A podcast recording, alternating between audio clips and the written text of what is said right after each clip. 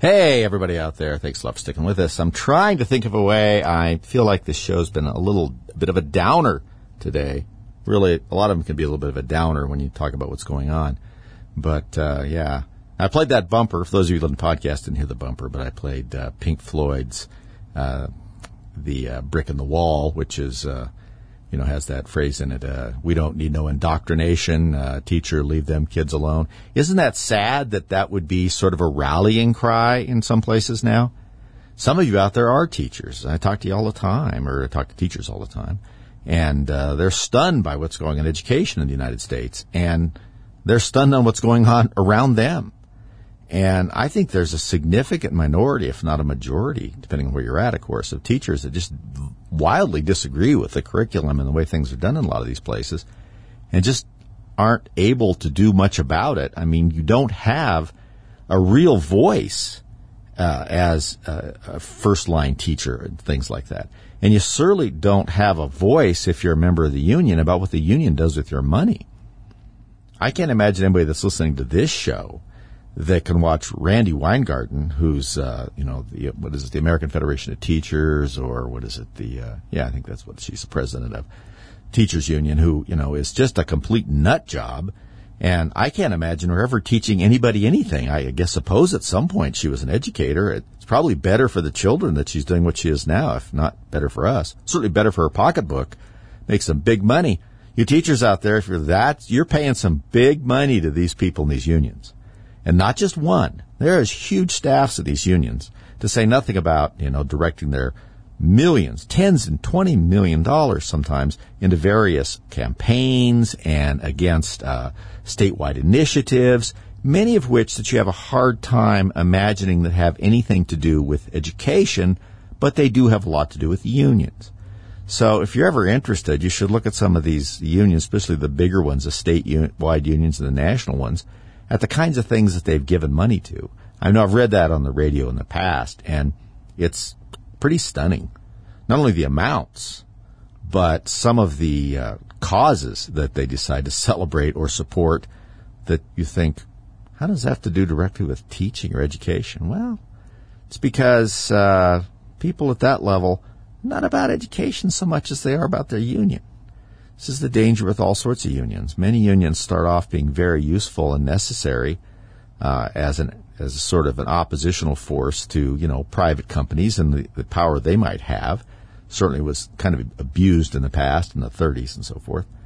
But unfortunately, what should happen with unions in, in some of these instances is a little bit like Marx thought should happen with government. Remember, if you listen to Marx, what's supposed to happen is after this communist, wonderful flowering revolution and then the, the bourgeoisie sort of disappears and the worker rises and the state withers away, literally withers away, what Marx says. That never happens that says they're a communist country. The state only becomes more and more huge and controlling. but in the case of unions, even the ones that are pretty good, sometimes I think it would be better if they followed that example, is that they just withered away. They meet their purpose, and then instead of sort of compressing down to serve just sort of as a maintenance function, or maybe even wither away if they're not necessary, they just continue to grow and leverage. Because it's like all of these uh, pressure groups out there. When they get what they ask for originally, they can't stop. Because it's no longer about that. It's about their continued existence. And their continued existence has to be based upon some imaginary, in many cases, or vastly inflated idea that what they originally were empowered to do is still out there and not only still going on, but if you look at some of these organizations that, you know, the Black Lives Matter, people like that, that it's worse. It's worse than it was 20 years ago. I mean, that's kind of what you're hearing. And it's really about money. Remember, when people tell you something, 90% of the time, if they say it's not about the money, it's about the principle, it's about the money. There's a few examples that are, are different than that, but for the most part, I would say about 90-10 is about how that runs. So it's very difficult in education to get around the vast amount of money and resources that they have. You may, by the way, recall, uh, just from this last week on Tuesday that there was a real wave of victory for conservatives and parents in school boards in Florida. Uh, 25 out of the 30 candidates that were backed by DeSantis and his folks won. And most of these were targeted in areas where it was, you know, not an easy race. And I listened to DeSantis speak about this, and I was trying to remember where I heard him speaking. And off the top of my head, I couldn't remember because I've heard him several times this last week. But he was so spot on about it. And it is something that we should think of very, very carefully here where I'm at in Colorado and Mesa County and wherever you're listening. It's almost always the same. What he was saying was that the school board choices are almost always nonpartisan. Now, maybe they started out that way in the 20s where nobody thought that it was important one way or another and that you didn't want to get political parties involved and all this stuff. But most of the time, these nonpartisan elections, and where I'm at and many places where other people are at, nonpartisan means elect Democrats because they love nonpartisan elections in Republican leaning areas. Because most of the nonpartisan elections are for things like city council or school board or things that for reasons that have only now become apparent, we need to pay a lot more attention to. Like a lot of attention and should have been paying attention all along. And so what DeSantis said, I thought it was so true, he says that the unions for the most part, and the school boards especially, go out and find candidates, and he said they dress them up to look like they're in line with the rest of the community, sort of put a few little things out there about them, help them a little bit here and there, and then they energize their base of voters who are really just like everybody else in the community who haven't spent enough time exploring who these candidates are. But they get a missive from their union that says this person is on our side and will support us and be our guy, so vote for him. So most people will do that without really knowing anything about it. And as bad as that sounds, kind of, it's it's human nature. It's if everybody says this is our guy, he's we can elect our boss. Like I've said many times, who doesn't want a job that you can elect your boss? That's what these things are doing school boards, city councils, where you get a whole big raft of uh, government employees that get together to try and uh, vote for and choose uh, candidates. It's very difficult to defeat that because government is growing at an enormous pace. I think that, you know, I think the federal government, just the federal government in the United States is bigger than the army of three or four countries in Europe.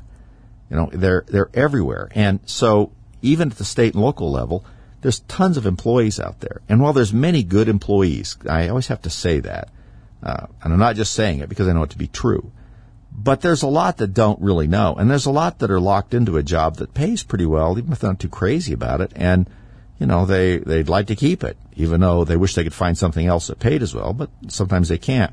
That's a different problem. The best paying job in your community should not be for the government. That, when you think about that, that's not how that should work. you don't mind paying people well if they do a good job in government, but it should not be the brass ring in your community. Anyway, so, you know, the word goes out there too. Some of these places are unionized. Some of them might as well be unionized. But with the teachers, they, there's a built-in, you know, sort of drum circle there where the, where the word gets out.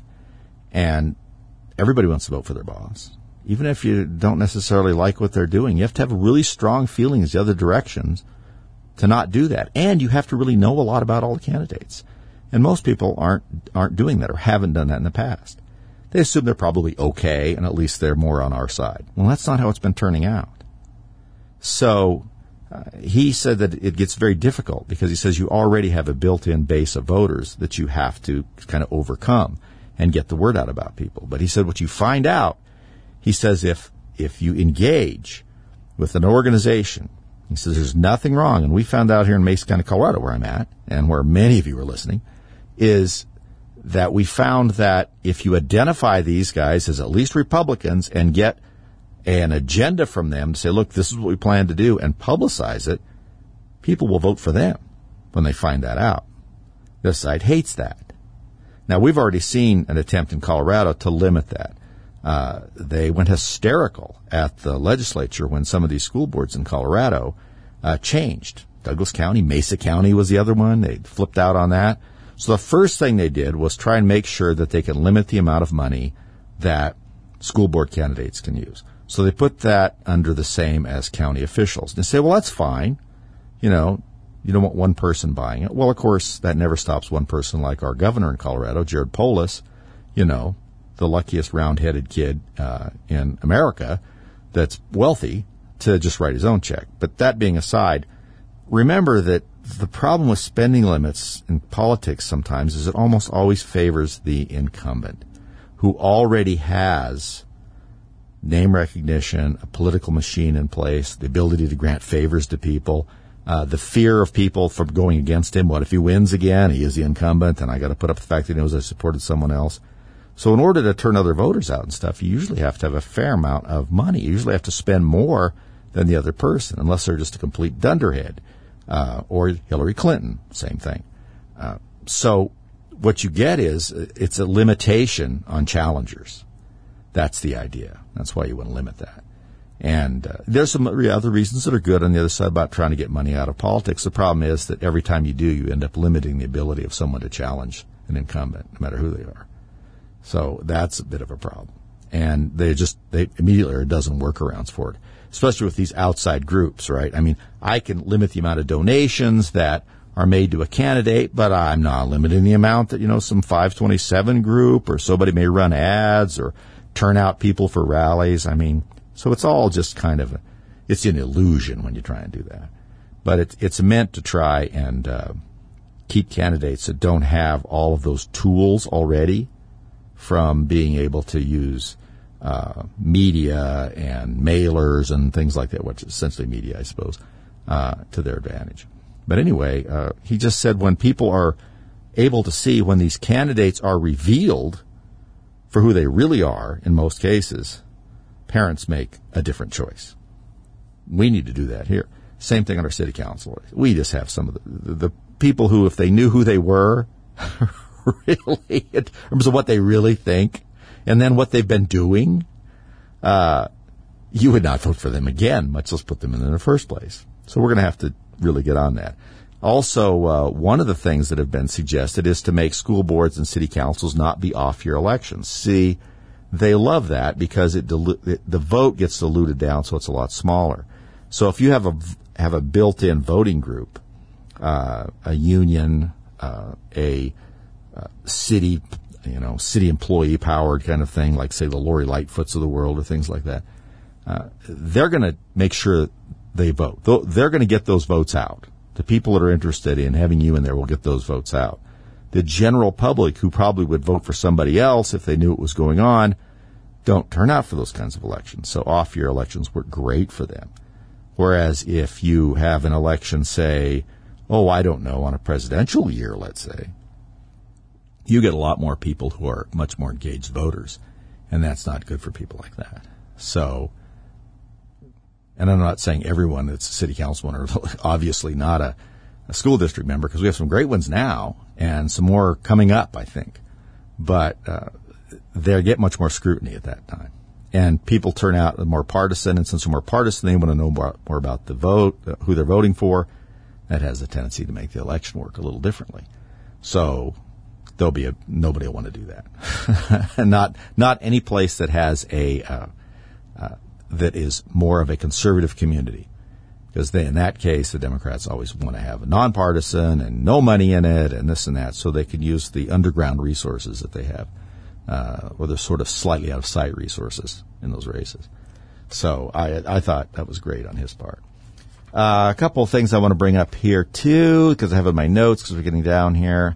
Uh, the search warrant I had down. I mean, everybody's heard a million things about the search warrant now. Um, for God's sakes, I mean, I read through it. You know, it's so redacted that it's it's like there's out of every four pages, there's only one that uh, is comp- rather there's only three that you can read. One is it would be like one is completely redacted, and that means that a lot of the the rest of it is uh, articles, prepositions, sentence parts, this and that. It doesn't tell you hardly. And who didn't think that was going to happen? I mean, certainly this goofy magistrate, this employee of the court that signed this, that's why he did it. You know, he knows it's not going to clear the air. The only thing we did see from it, frankly, is that some of these leaked things, like nuclear stuff, stuff is in there, and that, none of that's in that search warrant. And it, what is in the search warrant that you can tell, it's all of this nonsense back and forth about these archival materials, uh, classified archival materials. So when you're the president, you can see anything you want, and you can declassify anything you want. You guys have heard all these arguments before. Here, here's the one thing that should be interesting to take away from this, and you may have heard it, but if you didn't, Joe Biden, before this warrant was issued, removed, or he thinks he can remove, the executive privilege of President Trump over those documents. Now think about that, how absurd an idea that is. Right? Because the whole idea of executive privilege is, you know, that the executive has some privilege over communications and things like that because otherwise no one would talk to anybody in the White House. And when you leave office, right? So if when you leave office, if your predecessor controls your executive privilege over things that happened during the time you're in office or things that discuss what was going on in office or in your possession or something, that somehow the new president can just wave that with a stroke of his hand, pen, or in Joe's case, you know, grimacing at it and having someone put some pudding on it so he looks down. That, that's sufficient. It can't possibly be sufficient. Can't possibly work. That would be absurd. It's not been tested in the courts. Kind of a new idea. But they, I think they figure that by the time this all shakes out, that it won't make any difference to be past the midterms. Don't kid yourself. Part of this is to get Trump and worrying about 2024. The other part, and I'm not even sure it's too far trailing behind that, is the idea that we're going to have this going on. This was, I don't think it's a good idea. I think that they thought it was a good idea. And we're going to distract everybody from what Joe Biden is doing and Congress is doing, controlled by the Democrats, by having everybody so fascinated by Donald Trump and his terrible, you know, orange revolution, you know, that he's doing out there. And that will distract everybody because January 6th wasn't getting her done. So I think this is part of why they did that. And they'll just drib and drab this out. I don't know exactly how it's going to end up. I worry about an indictment. I don't imagine there's anything there that he can't litigate in terms of like, you don't have a case against me because it's not illegal. You can say it is, but it's not. But that doesn't make any difference to them because then it will, it will stick a little bit. And there's always the idea, let's, let's look and see what's happening in this justice system we have now. I mean, if you're a Republican or a Trump supporter and they bring a case against you in the District of uh, Columbia, I'm not even sure they have a trial. Why waste people's time? You know, let's just send a, you know, let's just find random people in the phone book, send like 12 ballots out, have them check them and send it back in, save everybody a bunch of money. It does not seem like it's maybe an ideal place to get a, a fair uh, hearing on uh, your position if you're a conservative and a Trump supporter. So I worry a little about that. But I, I think that secondary to trying to, uh, you know, keep the president from running again in 2024, there's this idea that we can just raise enough uh, enough stuff in the air that it will distract from what Joe's doing and everybody else is doing. Uh, it's kind of working. I mean, we do hear too much about this. I'm, you know, the news, the Brett Baier of it all. Brett Baier, God, is it just me? Is he just insufferable? I mean, Chris Wallace has left, and now we have Brett Baier, a dumber version of Chris Wallace. You know, I mean, Chris Wallace was a partisan on the other side, but he at least had above a room temperature IQ. Brett Baier goes into these very, like he's really analyzing something. You know what? It's like having your 10 year old come in with a really deep idea that he's just thought of that, you know, it's been around a long time, but he just thought of it, and so he thinks it's really something. Brett Baier is an adult, and yet he comes in with these ideas. Well, I read the search warrant, and I did this and that, and you listen to it, and you think, first of all, why do you hate Trump? because it feels that way sometimes. But more importantly is, you're not saying anything of any interest to me. I don't get it. He's tedious and biased, certainly slightly biased, perhaps I think more than that, and doesn't offer anything. He's like Megyn Kelly. Megyn Kelly, we discovered, was a creation of the producers apparently on that show because I haven't seen anything interesting out of her. And all she's done this this week, I guess she uh, uh, called out uh, Fauci on her podcast with the uh, f bomb, Way to go, Megyn. You're nobody's friend, it doesn't seem. but, you know, everybody has to make up their own mind about it, but I was, uh, I, I didn't find that particularly helpful uh, from her to do. I thought it was a little bit much for me.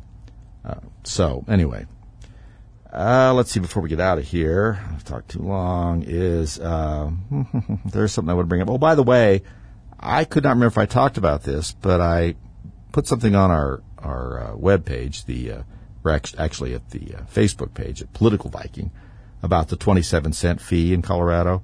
I couldn't remember if we talked about it on the radio or not. Uh, people let me know because I could not remember because I've talked to several people about it. Remember, there's a 27 cent delivery fee on every single thing that comes to your house in Colorado now. It took place July 1. Polis signed that. Yeah, 27 cents, everything that comes to your house. $2 item, 27 cents. $100,000 item, 27 cents. It's if it's delivered by a motor vehicle. This is to pay for all the damage, apparently, that these motor vehicles are doing to Colorado roads. So, uh, another fee uh, just another bite, just a small bite, just like a mosquito. And of course, you're covered in a hundred of those now, so it's starting to get to be a little, a little bit much. So I can't remember if I talked about that or not, but that's what that is. Take a look at that. Just look up 27 cent delivery fee in Colorado. You'll probably get a glowing newspaper article about it, but uh, it's terrible. The other thing was I, I wanted to bring up from the last segment was remember we were talking about uh, Zuckerberg, you know, admitting that the FBI said there was going to be all this misinformation and they should be careful about it just before Hunter's laptop broke. Yeah.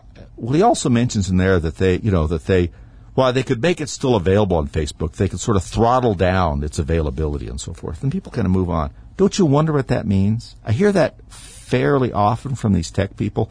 Throttle it down, misdirect, you know, kick it back. What does that mean? How do they do? What are they doing? To make something less available like that. Not just block it, but making it, what's, don't you like to know?